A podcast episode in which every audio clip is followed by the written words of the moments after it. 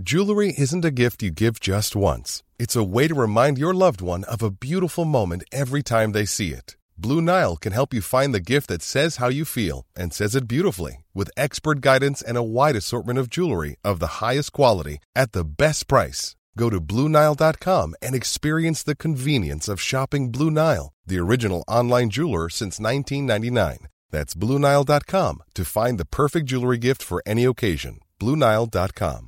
Hi, I'm Daniel, founder of Pretty Litter. Did you know cats tend to hide symptoms of sickness and pain? I learned this the hard way after losing my cat, Gingy. So I created Pretty Litter, a health monitoring litter that helps detect early signs of illness by changing colors, saving you money and potentially your cat's life. Pretty Litter is veterinarian developed, and it's the easiest way to keep tabs on your fur baby's health right at home. Go to prettylitter.com and use code ACAST for 20% off your first order and a free cat toy. Terms and conditions apply. See site for details. Burrow is a furniture company known for timeless design and thoughtful construction and free shipping, and that extends to their outdoor collection. Their outdoor furniture is built to withstand the elements, featuring rust-proof stainless steel hardware, weather-ready teak, and quick-dry foam cushions. For Memorial Day, get 15% off your Burrow purchase at burrow.com slash ACAST and up to 25% off outdoor. That's up to 25% off outdoor furniture at burrow.com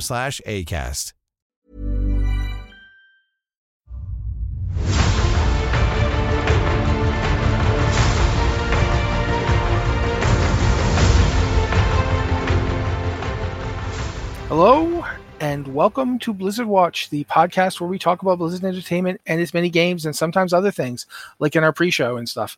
But right now, we are going to talk about Blizzard and its mini games. Uh, I I can foresee things that would stop us. Like I'm not going to do that Simpsons thing where we look up and go, when two friends are together, even God Himself can't stop them. No, no, God could. If God decides we don't want to do the show, we're not going to get there.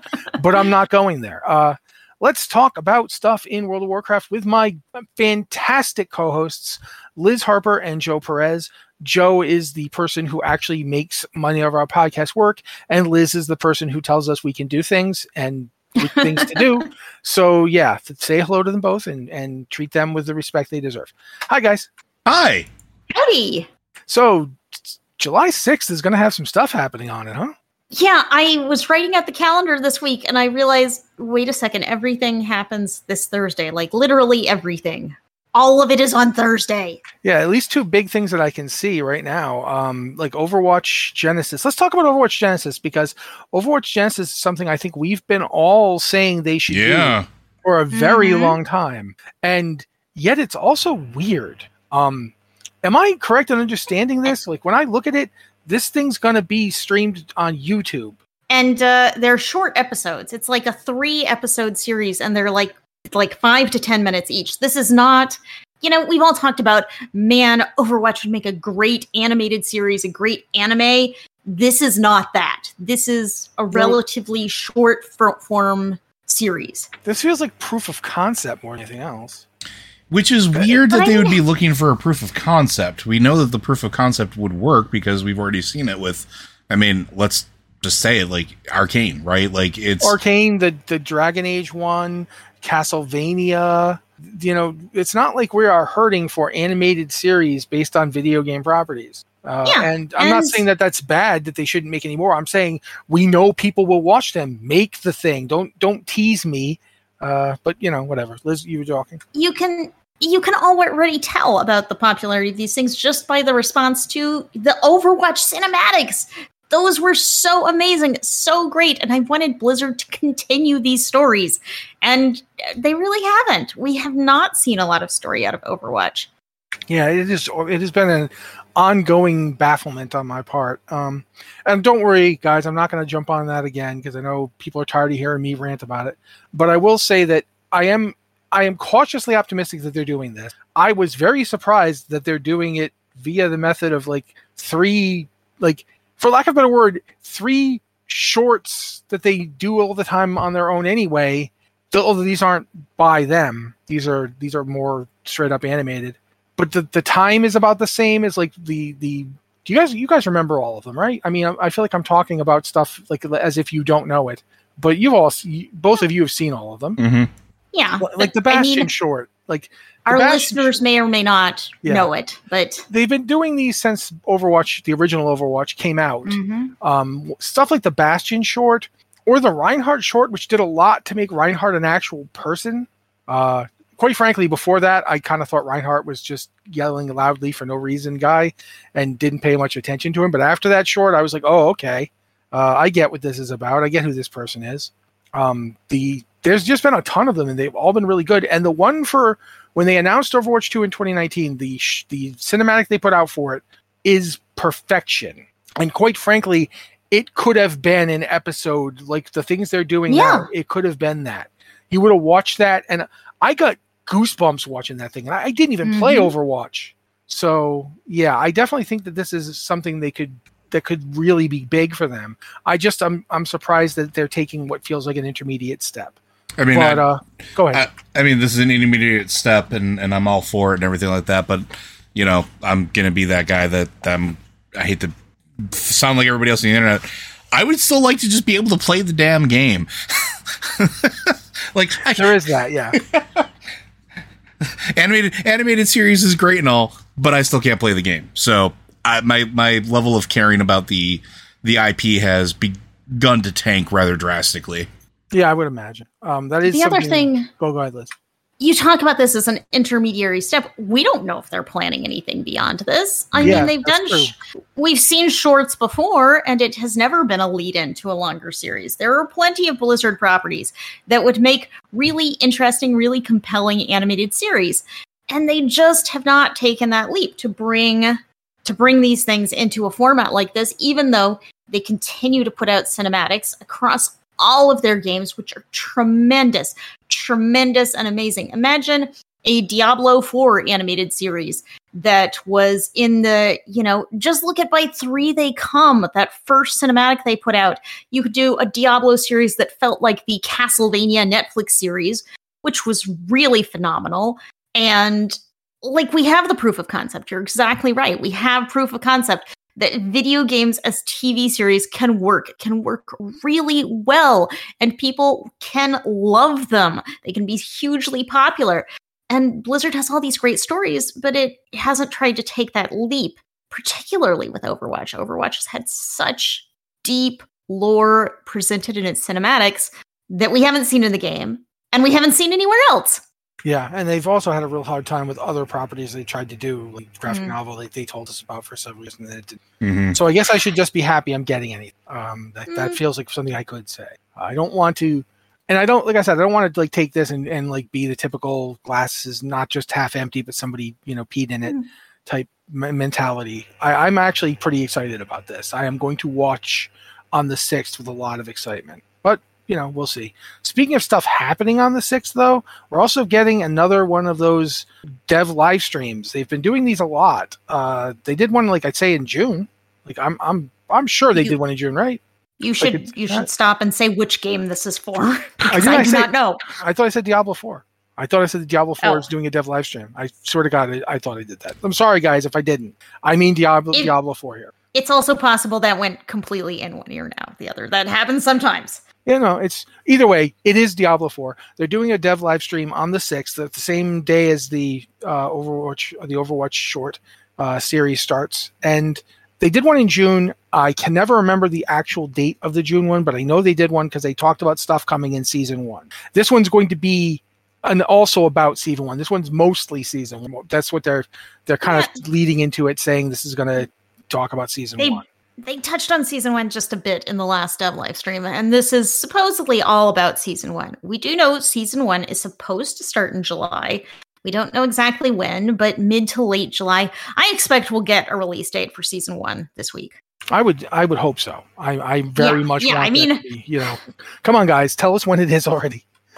Uh, if for no other reason that some of us bought the Ultimate Edition and we don't get our stuff until season one starts, uh, but also because yeah, I'd like to know when I it, how much time do I have to get this character to 100. Um, I've been taking it easy the past few days, and I kind of feel like I shouldn't have. Um, but I- you know, I want to know do, do I have 10 days? Do I have 5 days? Is it next week? Is it the end of the month? Come on, just just give me some of these, please guys. The other please. question is do you need to get your main character to level 100 cuz I don't I don't know that you do. I mean, is that Oh, going to play Yeah, I an don't know. If, role? yeah, I don't know if that's the case either. I just I want to get my character to level 100 before it. Mm, yeah. but yeah, I absolutely. Um, if if we can just start a season character just as soon as the season's up, then cool. Mhm. That's that's good to know. Um, there's lots of other questions like the rebirthing thing. Are they going to have that in here? Um, what exact form are the things that they're preserving? Like the discovered areas and altars of Lilith. We're told that you'll have those, but not other things. Is that still the the case? Is that where we're going with this, or have they made another decision? Um, how what will happen to your season character after the season? Which nobody has said anything about, We- as far as I know. I, I actually think they have said after the season, your character will move back to the eternal realm, which is the the realm we're all playing in right now. Yeah, At least, at least I remember that. I don't think I made that up in my head. yeah, I haven't found that yet, but that doesn't mean anything. Sometimes I just don't find it. Uh, but yeah, there's a lot of. Th- I, it would be really nice to have a place where we can just go to and it will have all the answers. It would be even nicer if it I also did a post, so I don't have to watch the whole thing. Because man, Yeah. sometimes watching a whole like hour and a hour and a half video to get these answers can be can be a lot. Yeah, and the last live stream they did, they didn't make a blog post. They didn't do anything like that. If you want to know what they talked about, you need to watch the video, which is like an hour and 20 minutes, or you need to go to a blog like Blizzard Watch, which we attempt to provide this service to you, but it's like they don't provide any official information and that's really that's really weird to me. Yeah, we're gonna also while we're talking about the sixth and stuff that's going to be happening on it, uh, another dev chat video is also happening on the sixth. This one's for World of Warcraft, and we don't know what the topic is, and we're not even sure when during the day they're going to do it. They're going to be doing it. Like we don't have a date or a time right now. Whereas we know that the Diablo 4 dev live stream is at 11 a.m. on the sixth. Uh, we don't know what what time the uh, WoW one will be, and we don't know the topic. Although Liz here says, and I'm going to read this exactly, but it's got to be about patch 10.1.5, and I agree. I'm assuming they, they might also do some some uh, WoW Classic stuff, like Wrath Classic might Oh, get. that's true. That's true. But I'm I'm assuming it's going to primarily be about 10.1.5. Uh, do you guys, either of you, have anything to say on that subject? I will say they they said this is going to be a video, so I don't think it's going to be a live stream. This is just going to No, pop this- up on YouTube yeah, probably Dev chat video is what at says. some point. Yeah, yeah, yeah, yeah. I think doing two live streams in one day f- would be a bit much. I mean, even though it's completely Mm, different yeah. teams, it's just it's a lot to ask people. But I mean, Joe, what do you think it's going to be?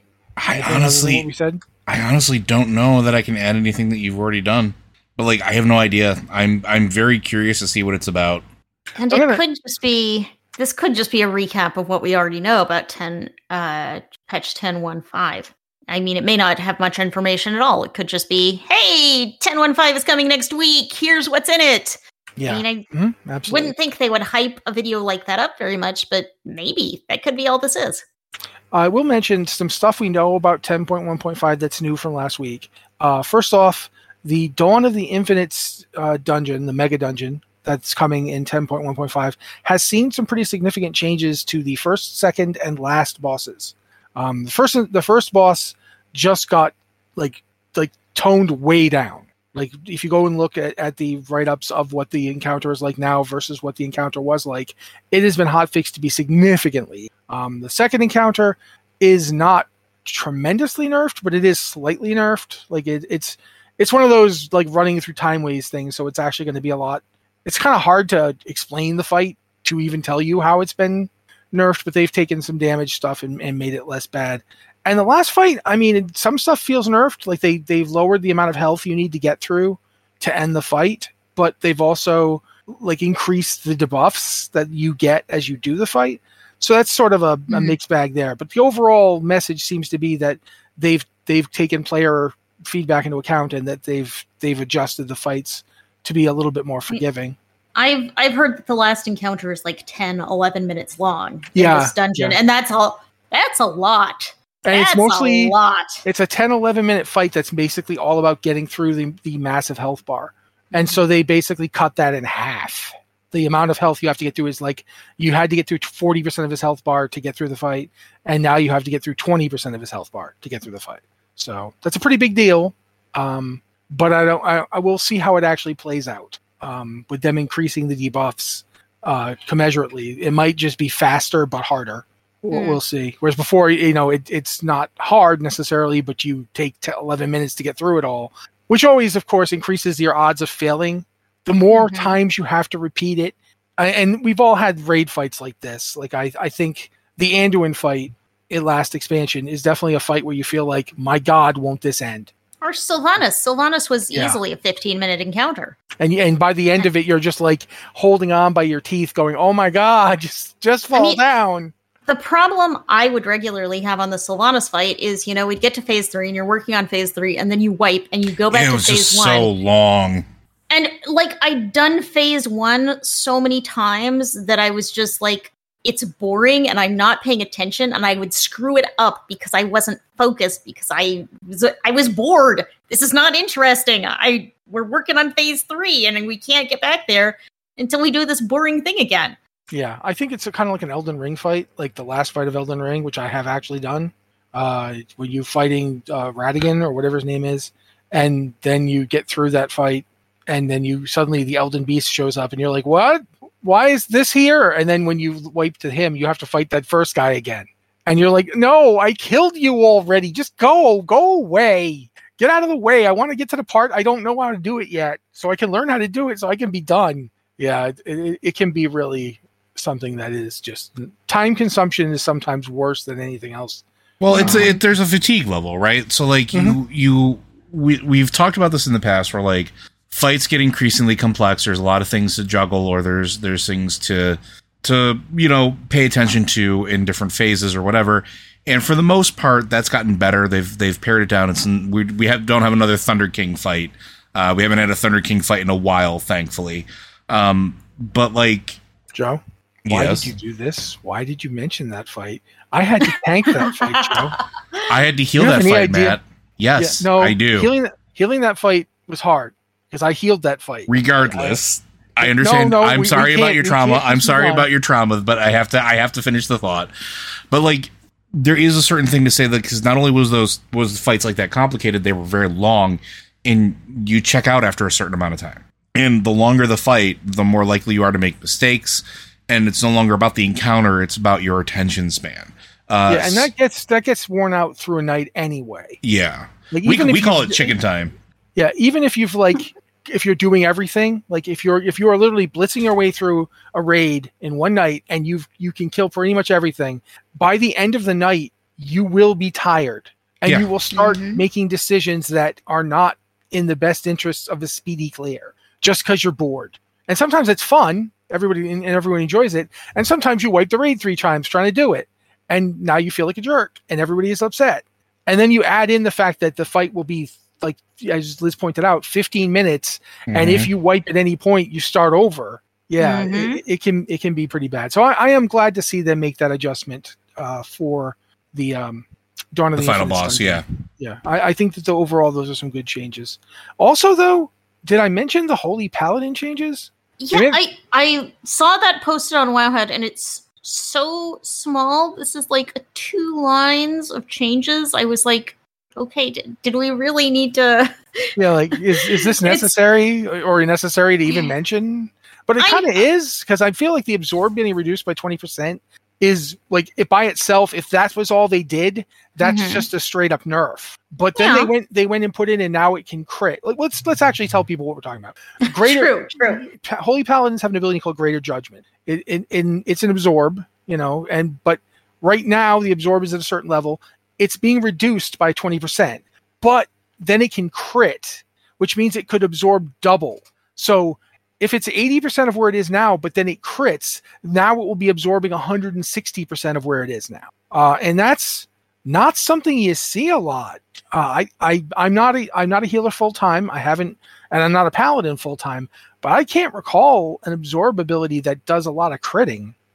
Like Sh- Joe, no Liz, this guys- is the this is the first time i think we've seen an absorb ability have a crit effect Yeah, I don't I don't entirely understand how it works.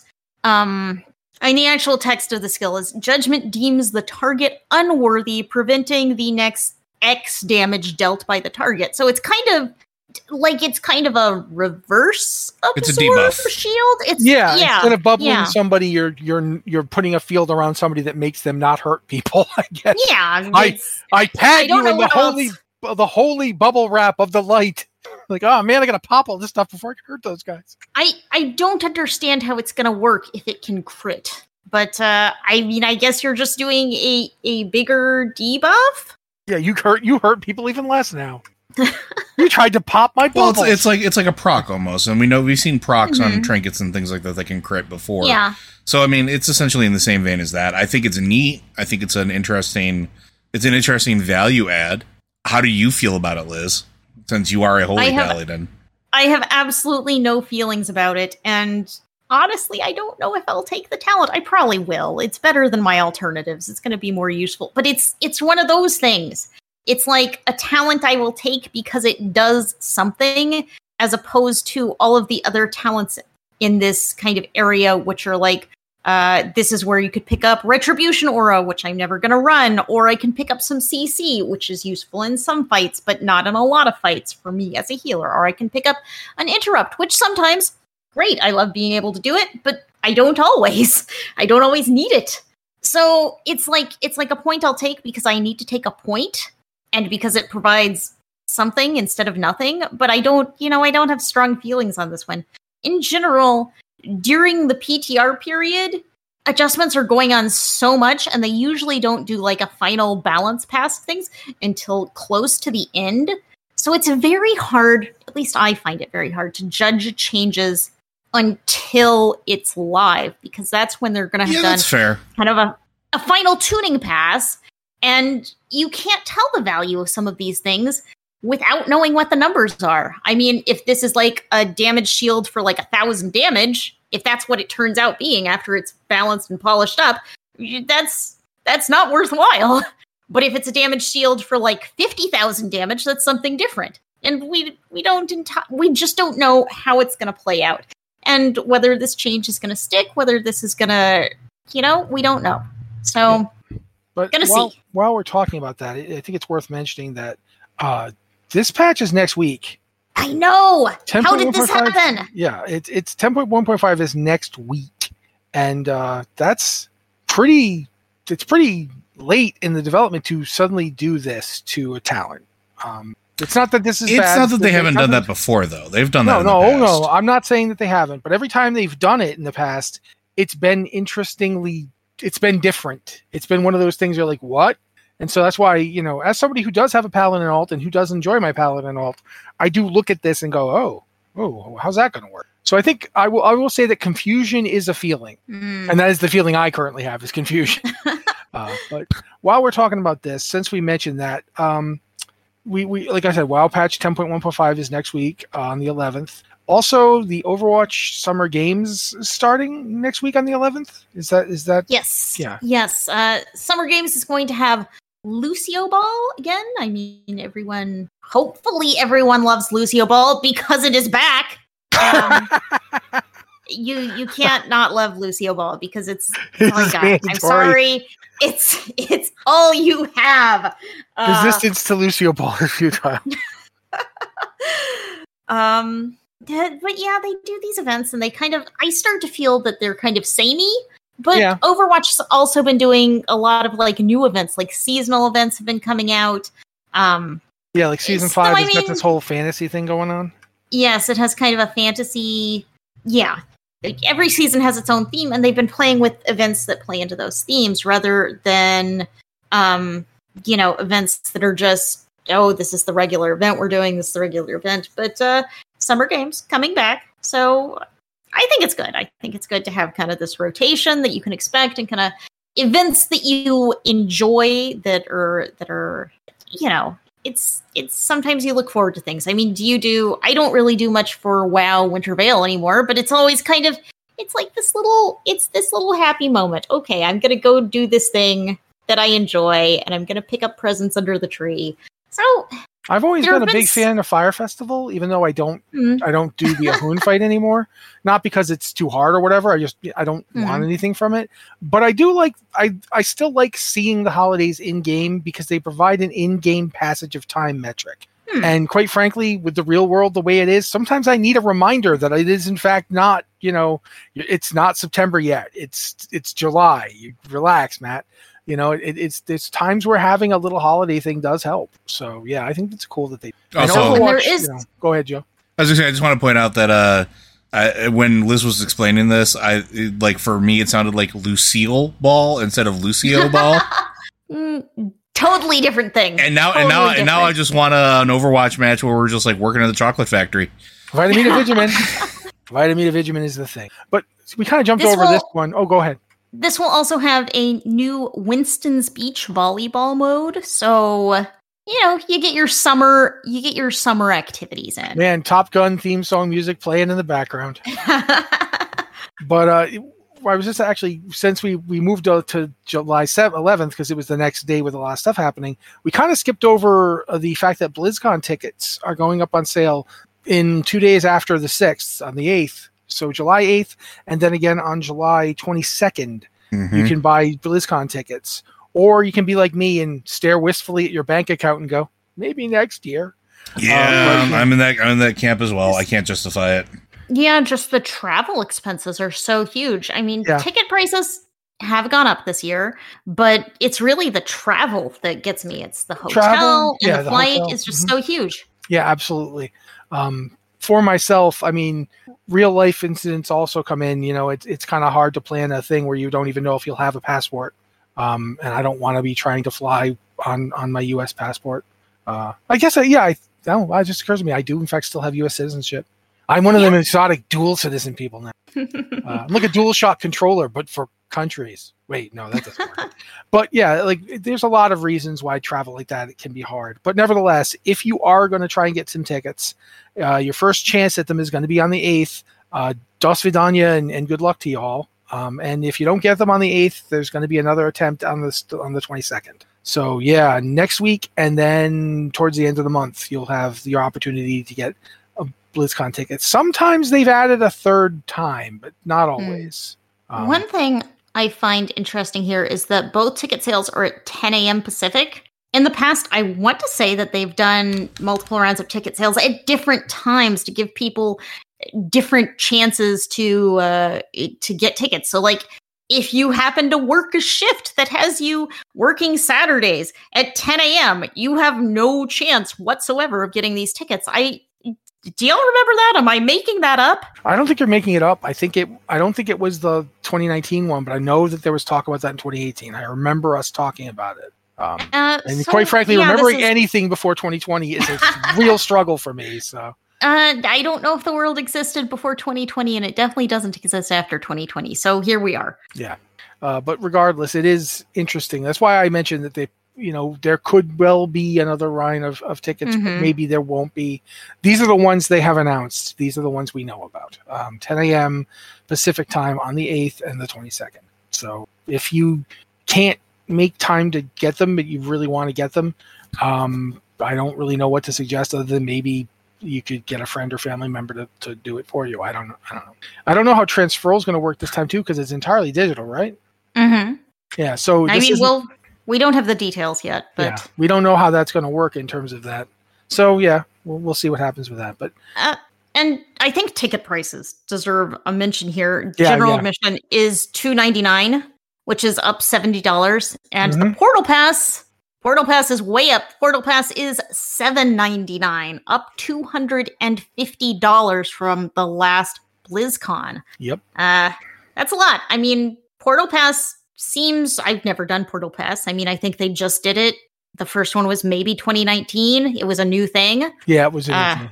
where you can you get admission to the con, but you also have uh, early entrance into the convention center and access to a special lounge where it's uh, possibly very quiet and peaceful, as opposed to the BlizzCon floor, which can be not at all quiet and peaceful. it was. uh, I I I got Portal Pass even though I didn't pay for my tickets that year. Um, the person who got them for me got Portal Pass, and it was a nice lounge. Hmm. Um, and I had a really nice conversation with somebody who no longer works there uh, in that lounge, and and yeah, so it was nice. Uh, but I don't know if I'd spend eight hundred dollars.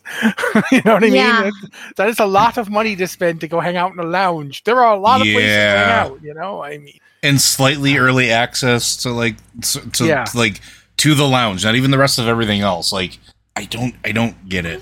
I do think it's like you don't have to wait in those giant lines because Yeah, if no, you want you to get get into the convention center, Yeah. uh, you know, there's a real crush of people trying to get in. If you want to get in first thing, it's a crush. getting And getting around that crowd. Uh, what and the crowd is still there in the convention, by the way. You, you Yeah. don't get, but getting around the ticket line crowd crunch that was nice. Uh, And- but but yeah, again, I- it's just looking at it going.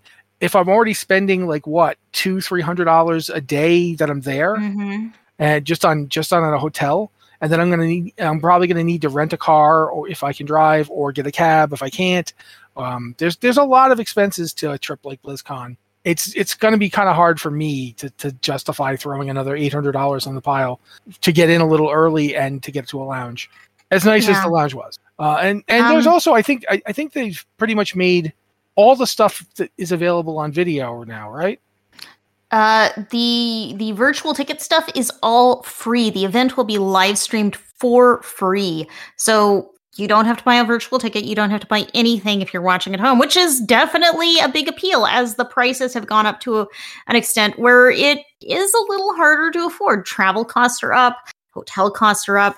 I mean, I remember like the first year I went to BlizzCon, you know, you could get, you could be like right up at the convention center for like $200 a night. And now it's like maybe 450, you know, If you're kind of things like that.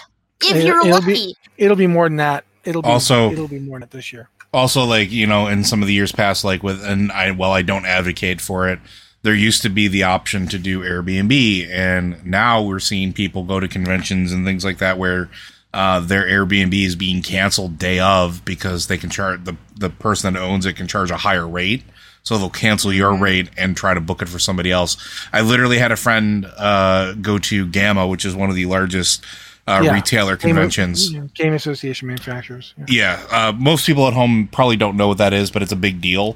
Um, and he showed up, and his Airbnb canceled. He didn't. They didn't even tell him. Like he literally was driving. He was driving up to the location. So like it, even going to cons like that, it's it's getting a little bit strained unless you can like really secure something. So like, and even then, you're probably going to be traveling to get to the convention because you're in order to get a decent rate, you're not going to be near it. yeah yeah. so And, uh, but, but you know at- at the same time the, the virtual the fact that they use no virtual ticket anymore like literally they're just streaming the whole thing that's great and we should definitely say that that is a good choice. Oh, if yeah. they're gonna if they're gonna charge more for the convention at least they've given you an option like at least that way you, you can still see what happens there and still get a taste of what's going on. It's a different experience and i won't i won't lie. These guys have seen it more than i have. The one time i got to go though it felt very different. So i will say that. If you've got the money for this i do recommend getting to go because it is it is amazing i don't know if i'd need to go again though um, but but that's everyone's different and i do want i don't want to just sit here and just complain about the price the whole time the price is what the price is uh you, Yeah. you can afford it or you can't I I mean, with inflation, I don't think this is an unreasonable price compared to other kind of convention tickets. This seems yeah, a little high, but not outlandish. And also, one of the nice things about BlizzCon is it's like you pay the ticket price and you go in and you can do everything. Like you want to get an autograph from the developers, you can do that. You, just have want to budget the time, yeah.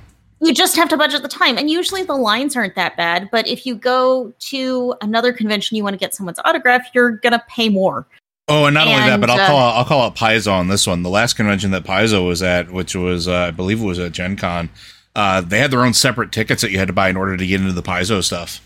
yeah. And uh you know the crowds can be really bad. You can get people going into like the room for a specific event and like camping out there for the entire day because they want to see something. And you can't if you show up before the event you can't get in. And while blizzcon is crowded there are no events that you cannot attend, or it's Yeah. very rare.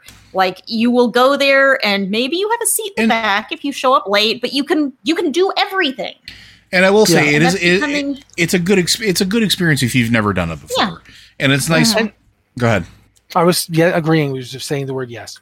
uh, and it's nice being around like people that you know share the same interests and hobbies as you. Because like when you go to a general convention, you, I mean, there's a million things going on. Like if you go to Gen Con as an example, people might be there because they like D and D. People might be there because they like Warhammer 40k. Uh, people might be there because they're there trying to see what's going on with uh, you know X Y Z game. It's all over the place. And while it's a general camaraderie, it's not quite the same thing as going to a focus convention like BlizzCon, where everybody there loves the Blizzard products, and you're sort of among your own people. It's a le- I find, and this is something that I, I said years ago, and I'll, I'll say this again. BlizzCon is a very good first convention experience because it's just easy. Like you don't have to worry about the social awkwardness of like striking up a conversation. Well, you can. I mean, obviously everybody's different, but like if you talk about a Blizzard game, chances are the person next to you is going to talk about a Blizzard game with you. Um, and it's a decent area. Like the weather is the the weather during that time of year is always nice too. You don't have to worry about inclement weather. Um, there's plenty of things to do in the surrounding area as well. Uh, so like it's not just about the convention, but you can go and do things. Uh, we used to throw one hell of a party. Let's be honest. Oh yeah, I miss Good those times. days. Um, but like there are plenty of parties and, and things like that and social events to go to. Just you know, obviously social awareness, be careful, et cetera, et cetera. But it is a it is an easy first convention experience for people. Uh, one thing. Okay, go ahead, Liz. Well, one I do want to talk about this a little is that they have presented this as a different kind of BlizzCon, and I'm very curious what it's going to look like. Uh, Blizzard has said this year the goal is to make BlizzCon feel more experiential than before. It will be a one of a kind, immersive experience. Bringing attendees into the universes of Warcraft, Diablo, and Overwatch with massive installations, art, and thematic spaces. I'm curious as to what this will look like and I'm just going to say this how right different now. it's going to be. I don't need to be brought all that deeply into the world of Diablo. I, it's I don't know if you guys have noticed things happen there and they're not good. Like I I've, I I think the smell alone would be more than I want. Just just as a game, love it. As an actual experience, don't know that I would love it. Just just putting that out there, just sowing some seeds, Blizzard. You know, if if you're Yeah. if you're currently getting a whole bunch of meat to let leave out in the sun, just look at- maybe don't do that. That that I mean- you could skip that.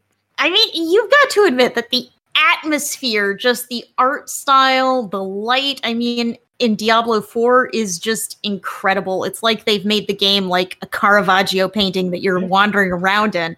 But So, that's I exactly mean- how I want it. I want it to be a game where I do that. I don't want to like if if I could smell half of the things that I would smell in any video game, I would not want that experience.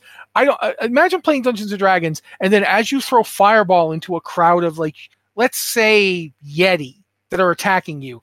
And then suddenly as you do that, the DM like suddenly turns on a, like a, a like a a leaf blower and blows the smell of burning wet fur at you. You would not like that. That would be bad. So I'm just saying, some immersion good, too much immersion bad. so I'm just I'm just curious as to what this is going to turn out Mm-hmm. out like. I mean, what do y'all think Blizzard is doing with this experiential BlizzCon? I mean, they've done stuff on that edge of that before, like the Darkmoon Faire Mhm. type stuff. Yeah. I think they're probably going to try and take it to another level where you you walk in and when you go to the WoW stuff, it's all held in a place where you get like you know, am I in Orgrimmar now? Like where you get to see things that remind you of the places inside World of Warcraft, and and so for um for Hearthstone and uh, Diablo and Overwatch and so forth. Yeah, I'm. I am outside of like a LARP experience. I can't really think of what they could do. I'm thinking of Disney here. Hmm. Could Like be. I don't think they've got I the mean- money for a full-on Disney thing where they have animatronics and they have people dressed up. But like when you go to like Epcot, like it it, it doesn't feel like actually going to Europe, but it definitely doesn't feel like being in Orlando at a theme park either. Fair. Very true. So I'm thinking stuff along those lines. That that is my idea for what they or the the Star Wars thing that they're doing at uh at Dis, at Disneyland now. hmm where That's it's like pretty great. yeah, like and you could do that kind of thing for Warcraft. Um, where you go in and it's like, you know, welcome to the barracks here at Orgrimmar. We're going to help you make your own axe. I don't know if they're going to let people do that, Yeah, but it- I'm saying It does sound it does sound like the language around the Star Wars hotel experience. Mhm. I know that you didn't mean it, but you said the language around the Star Wars hotel. I just imagined all the swearing because I'm I know some people did. Um, but yeah, I do want to mention because we, we haven't really talked about it yet. But the Twist beta is going to start season two, or it has already started. It already has. Yeah, Ah. it's they seasons are like a monthly thing. It's at least in the beta, it's like a monthly thing. And they launched the first season like right at the end of June. It was less than a week long, I think.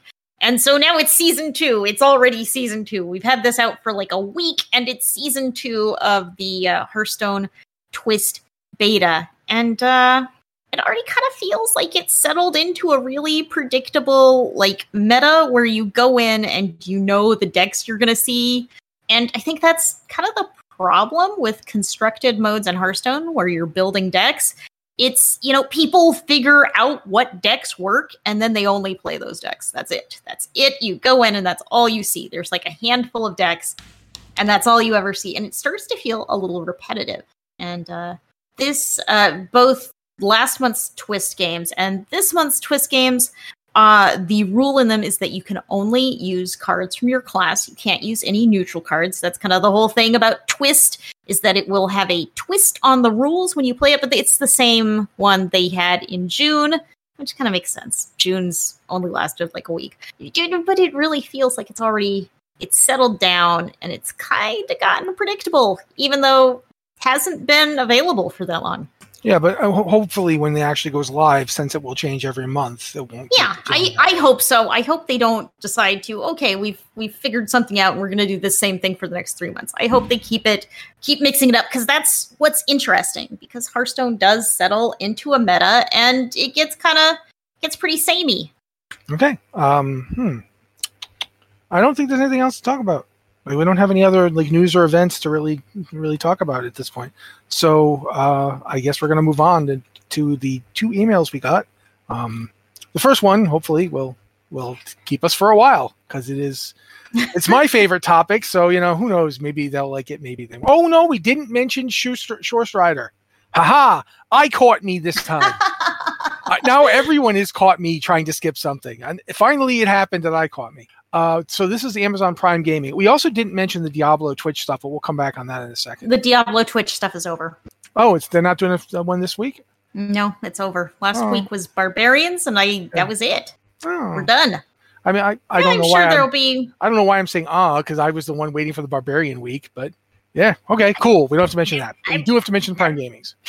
Uh, so yeah, the Swift Shorestrider mount is now available uh, until the 27th. You says it says through 27, 27 here. So I yeah, yeah, yeah, yeah. it's there now and it'll be there for the next month. Um, it is basically the same if you did the twitch uh, thing it's basically the same kind of thing where you have to sign up. I don't you don't have to like do anything. You just have to link your account to your blizzard account in order to get the mount uh, you also have to have prime gaming you have to actually be Yeah, you you have to sign up for prime you have to be an Amazon Prime subscriber, and then yeah, it's just you link your Amazon account to your Twitch account, and your Twitch account is linked to your WoW account. It's kind of like an excessive number of steps, but yeah, then you just like log in and click claim, and then you got a new mount next time you log into WoW. Yeah, and it's, it's a cool mount. It's it's a weird bird. Uh, I like to call it that because it's really reductionist, and everyone's like, "Weird bird? What does that mean?" Find out for yourself. Uh, but it's not like it doesn't look like the uh, the the blood elf mount or the crane mounts. It's more like that that bird from uh, Mulgore. Yeah, I was gonna say it's the Mulgore bird. Yeah, It's, an ostrich. big. Uh, It's like a featherless ostrich. I don't know. Honestly, to me, it looks way more like a Diatryma. It, it, it's got the big hatchet face, whereas ostriches have the little meat face. Uh, an ostrich is actually much closer, in my opinion, to the the Mechanostriders that the, Yes, the gnomes drive. This thing is just like, hey, look at my head. I have an axe for a face. it's an emu. Yeah. I, Eh, I, I always- again, I think it's a Diatryma. I don't think it's any living or even recently extinct bird. I think it's a Diatryma. Uh, I always thought they looked a little bit like plucked chickens because it's like they're kind of birds, but they aren't Please, feathery please. and I haven't yeah. eaten yet. I'm hungry. Well, let me tell you, so- there's something you can eat. It's called uh, Throne of Thunder, the final encounter, and why you should never just bring it up. I hear it's high in protein. Also, Man, also like- high in salt. Man, that fight, that fight's sodium content was so high that that made the Durumu fight look like a fun pastime. Oh man, Just, just uh, you know, now that we're on the topic, before we go on to anything else, I really like that raid. Makes me have a war memory of Maticus not being able to see the the uh, maze on Durumu, and me always leading him to his death every single night, and him not learning for an entire Yeah. tier. That's for you, Maddie. yeah. Um, unfortunately for me, it was it was the case of my wife not being able to see it, and so my choice was to attempt to get her through it, or to wipe, you know, which would mean wiping the raid, or letting her die, which would mean successfully completing the encounter, and then having to explain to my wife that yes, I did let her die, which didn't lead to fun times. wasn't wasn't good. Uh, so yeah, um, Durumu bad, but but Throne the final fight with uh, Lei Shen gives me hives. Like to this day, It's- remembering that fight makes me twitch. It is one of the few fights that just makes me not want to heal. It, it makes me want to do anything because it's like the, that that that. No, we're gonna move on. We are not gonna spend the entire fight ranting at game right podcast ranting about that fight. There, okay. Did we cover the actual Amazon Prime thing? Did we actually talk about it? We yes, did, right? we did. We did. we did. We did. It's, Man, later on, I'm gonna w- we'll listen to past this. the trauma. Yeah, later on i'm going to listen to this because i actually go back and listen to our old podcasts i have a podcast app and i listen to us and i'm going to go back to this point and go that's the point where i lost my stuff right there that's where i lost it uh, but yeah let's let's get into these uh, if you have a question for the show first off i understand that as we're recording this it's july 4th so a lot of you guys weren't around i get it and that's understandable but thank you very much those who did ask us questions if you've got one for the show you can either email it to us and we got two emails this time but podcast at blizzardwatch.com. Uh, subject line podcast at Blizzard Watch, so we know it's for this show. Um, you've sent a lot of Diablo questions in for Lore Watch, and that's really cool. Thank you. Uh, we did a good a good question and answer one last week. I don't know if we're going to do another one about Diablo this week. Uh, Joe, what do you, think we will? Uh, we have enough that we could probably do another episode of it. So yes, Yeah. very likely. Okay, so keep that in mind if you want to ask questions for the Lore Watch. You know, just make sure you put Lore Watch in the title. Uh, if you'd like to ask questions to us via our Discord, we've got the uh, podcast uh, Q and podcast questions channel for non patrons. That's just for them. Uh, but if you are a patron, you can get first crack at a question by by asking the question in the patron Q and podcast questions channel. Because quite frankly, you know, you guys help support the site, and that's one of the things we give you in return. We really appreciate you guys doing that. But we also appreciate people who can't you know be patrons but who still listen to our stuff and tell other people about it and read our site and all that stuff so we have two channels for both and that's great first question i'm going to go with here i'm going to just read them this week because last week i made joe read everything uh, but this one i'm going to ask because it was asked by tetsemi a little later if you were to make a shadowrun or cyberpunk yes. the mmo what class would you play and what would make it your favorite uh, unfortunately, this is long, so yeah. What would make it your favorite? So I, I don't think Liz particularly cares, but she has played Shadowrun a couple times, so I'm gonna actually throw it to her first. Liz has also played Cyberpunk. A little bit a She little has. bit. I i haven't finished it. Um i mean i in in kind of high tech games i gravitate towards like hacker classes like going towards the technology angle and uh you know bypassing security systems getting into stuff except i actually had a huge amount of trouble playing that in uh cyberpunk 2077 because i was very squishy. So that's what i gravitate for but i'm not sure that I actually wind up enjoying that kind of gameplay. I imagine it uh, it's something that would probably even out a little later as you get better at things and uh, you know just kind of know where to specialize to keep yourself alive. But playing the early game, I just kind of I tried for a while and I died a lot and I dropped it and didn't get back to the game for a while. So I I don't know. I don't know the right direction to go, and I've still struggled with that because I go into the game and uh, I, I I get into a lot of brawls because I'm bad. I'm bad at things, and I just wind up fighting my way through them, and that does not that does not work if you're playing kind of a kind of a stealthy sort of hacky character. So I don't have a good answer here. Someone else talk. Joe? All right, so surprising nobody. Uh, my favorite like thing of all time, if I were to only pick one genre of game, would be Shadowrun. I've often said on this and the other podcast that if a good Shadowrun MMO ever came out, uh, I'm sorry, WoW, but I would break up with you. Um, it, like Shadowrun is my happy place. As far as what class or what, what class I would play that would make it my favorite, it would be the physical adept. Now, Shadowrun has this thing where, and I'm sorry, I'm going to talk for a bit. anybody can Go learn. Anybody can learn magic. Anybody could be a, ma- a magi. Anybody could be uh, a user of ritual magic or runes or anything like that. It, there wasn't like some divine spark or anything that you needed to do that. The only one that required that was if you were playing like a shaman in which you made a deal with whatever totemic spirit you were dealing with, whether it was rat or something else. But physical adepts use sort of a they're like monks almost in D&D. They can go ahead and focus themselves and use sort of that energy, that chi energy to make themselves stronger or faster.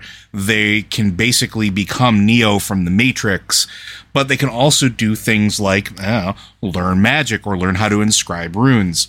My favorite character that I ever played in the tabletop Shadowrun experience for a very long campaign, rest your soul, Eli, miss you, buddy, um, was the Iron Ninja. She started life as a uh, just an alkalite. She was a uh, mage alkalite who wound up diving on a grenade to save the rest of the party.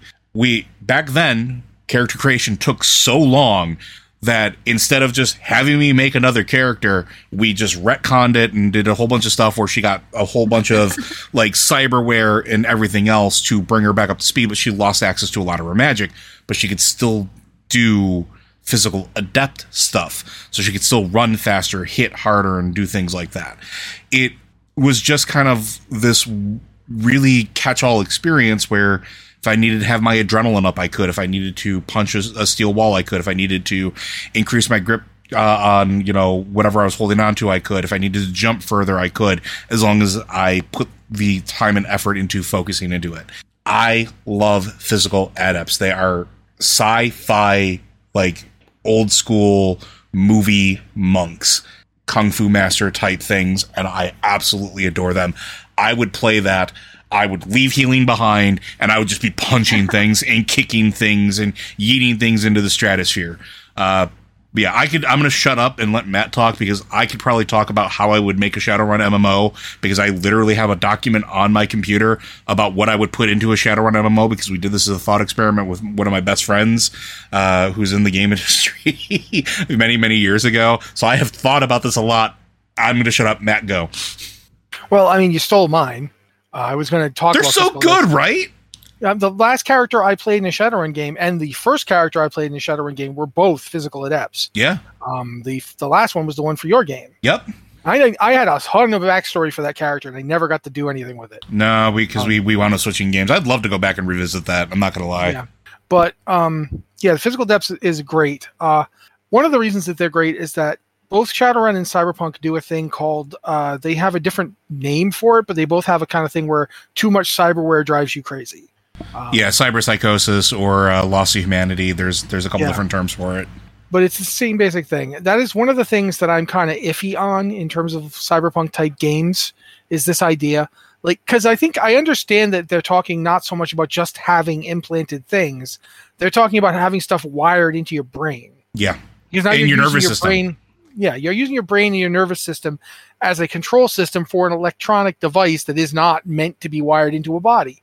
I get that. I understand that's where they're going with it.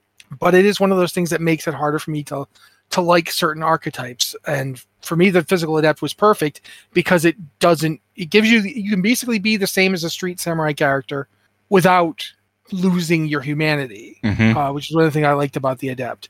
Also, liked about the adept is that they can't disarm you. yeah. They can't take away your punching. Like they Um, could take your think gun, it's- they could take your they could take your sword and everything else because like Yeah. you like ev- like everything else you could wield a weapon, but then you could Yeah. still punch like a truck. Yeah, you, they they can't take it away from you. So the physical adept is a really top tier one for me if I were making a kind of game like that. Uh, another one that I think about all the time though, uh, and this comes back to what Liz was saying earlier. So I I I really am going to bring it up is one of the things I like about Cyberpunk when, when you 2077 when you really get into it is how you can hack people and how hacking people rather than you know the security system of the bank you're you're at or whatever like every mission I had where I had to go in and and try and accomplish things hacking people and doing stuff to people directly through their own implants was the the approach I took and I liked that a lot in Cyberpunk 2077 because with the right build, you could mess people up before they ever got to you. Uh, there's there's specific ones like the synapse burn one, the the one where you just basically make people's implants start shocking them until they're unconscious. Uh, there's one where you you pick a guy and you basically inflict temporary cyber psychosis on that guy. Mm-hmm, mm-hmm. And once you have that ability, you will never have to worry about a fight again because you will just you'll just oh they have some high high they have some really high tone security. I'll make that one start shooting everybody. I did and the then fl- everyone's I- like yeah everyone's like oh god and they fighting in there. You can hear them shooting each other and you can just sit there and go oh, looking at my watch uh, da-da. i like that concept. Uh, it's one of the things that if you ever played the game watch dogs yes, watch the, dogs the original, not the second one. yeah, the Watchdogs tried really hard for this, but because nobody has implants like that, they they had to use cell phones and stuff, and hmm they really overestimated to the point of absurdity what a cell phone will actually allow you to do. uh, but the idea was there of actually hacking the people, and that's the part I like about the way the Cyberpunk does hacking. It does basically with quick hacks and and you know the more the more elaborate infiltration stuff what you have in cyberpunk is a way to basically put a magic system into cyberpunk without it being labeled as a magic system. And it only would work in a society as heavily chromed as the one you see in 2077 where mm-hmm. everybody has an implant of some kind. Even people like there's a quest where somebody like flags you down and begs you to take them to a ripper doc because the ahem quote unquote black market cyberware that they have implanted in a specific region of their body is going haywire. And if you don't take them it will explode.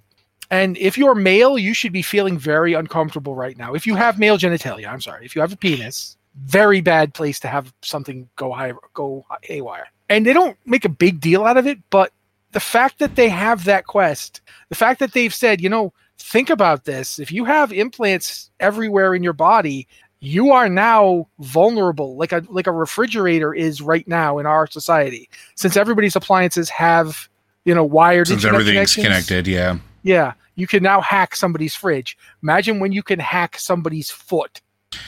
Or Well, heart. let's let's yeah, let's just keep that general because that Yeah. might going uh, too too specific might be triggering. So let's I'm just saying, yeah, I'm just saying that's the kind of thing that you can do in, in 2077. And that's the kind of way I, when I went for a hacker, that's the kind of hacking I specialized in. Uh, I, I went right after people because once you, if you hack the people, it doesn't matter if the alarm is going off. All the people are unconscious or dead. They can't stop you.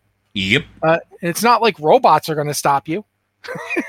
oh, a robot. Yeah, that's real bad. Boom. Robots are the easiest thing in the world to hack. Um, so yeah, it, I would go with something along those lines. I would go with a class that did that kind of hacking uh, because I really liked it. I thought it was an interesting change of pace from other games that are cyberpunkish but don't really think about it.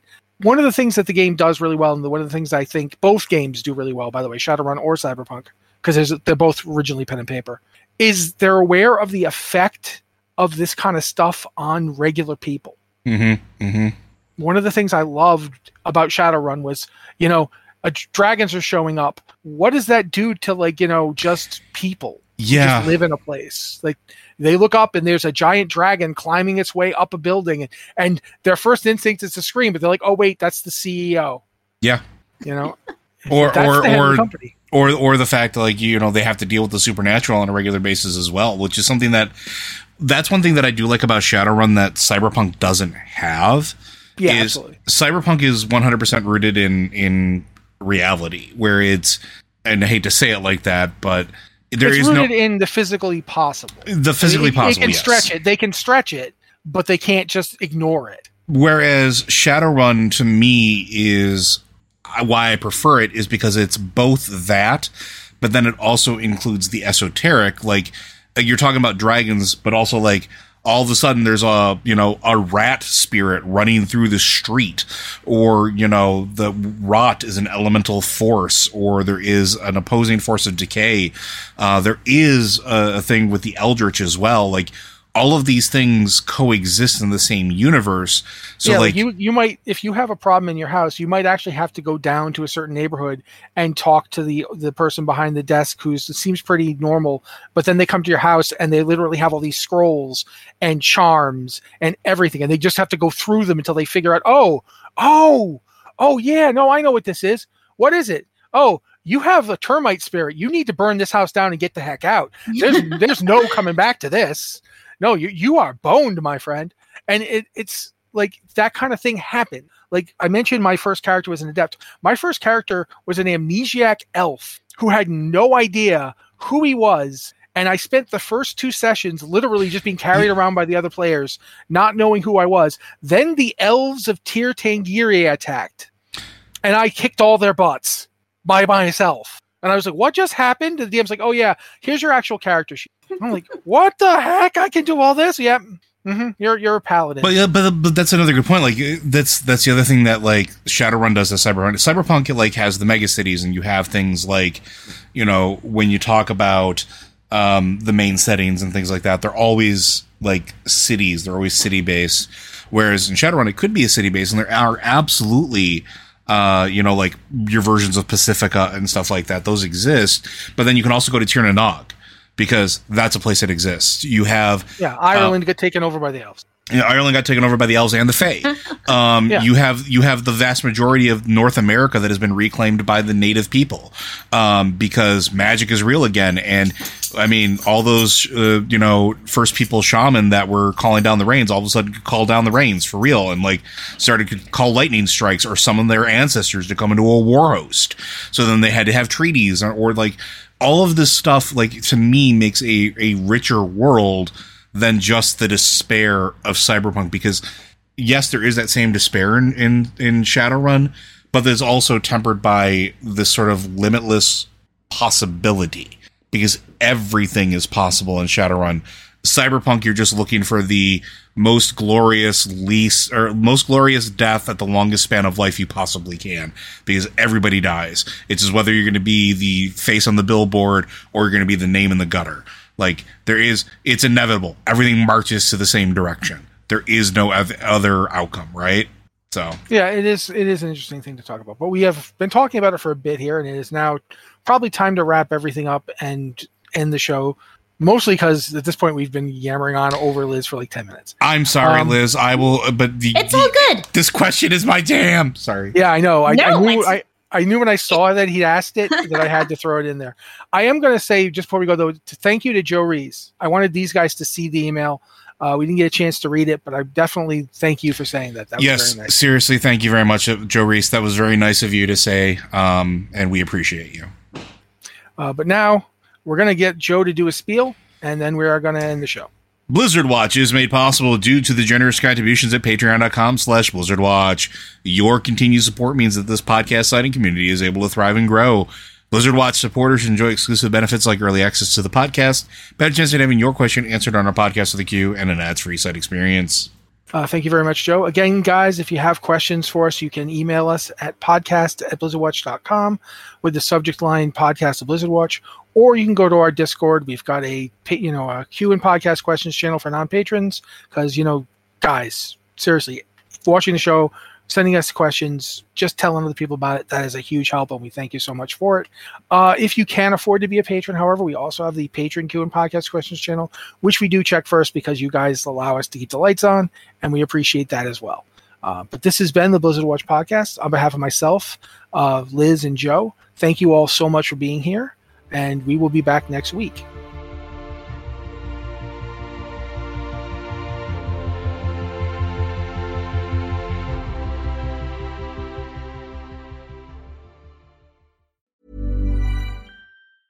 Hey, it's Danny Pellegrino from Everything Iconic.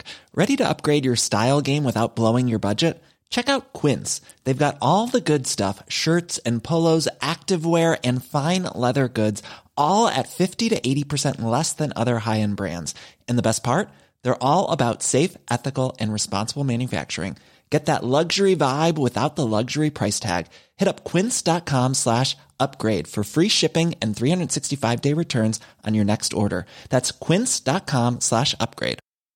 Hi, I'm Daniel, founder of Pretty Litter. Did you know cats tend to hide symptoms of sickness and pain? I learned this the hard way after losing my cat, Gingy. So I created Pretty Litter, a health monitoring litter that helps detect early signs of illness by changing colors, saving you money and potentially your cat's life. Pretty Litter is veterinarian developed, and it's the easiest way to keep tabs on your fur baby's health right at home. Go to prettylitter.com and use code ACAST for 20% off your first order and a free cat toy. Terms and conditions apply. See site for details.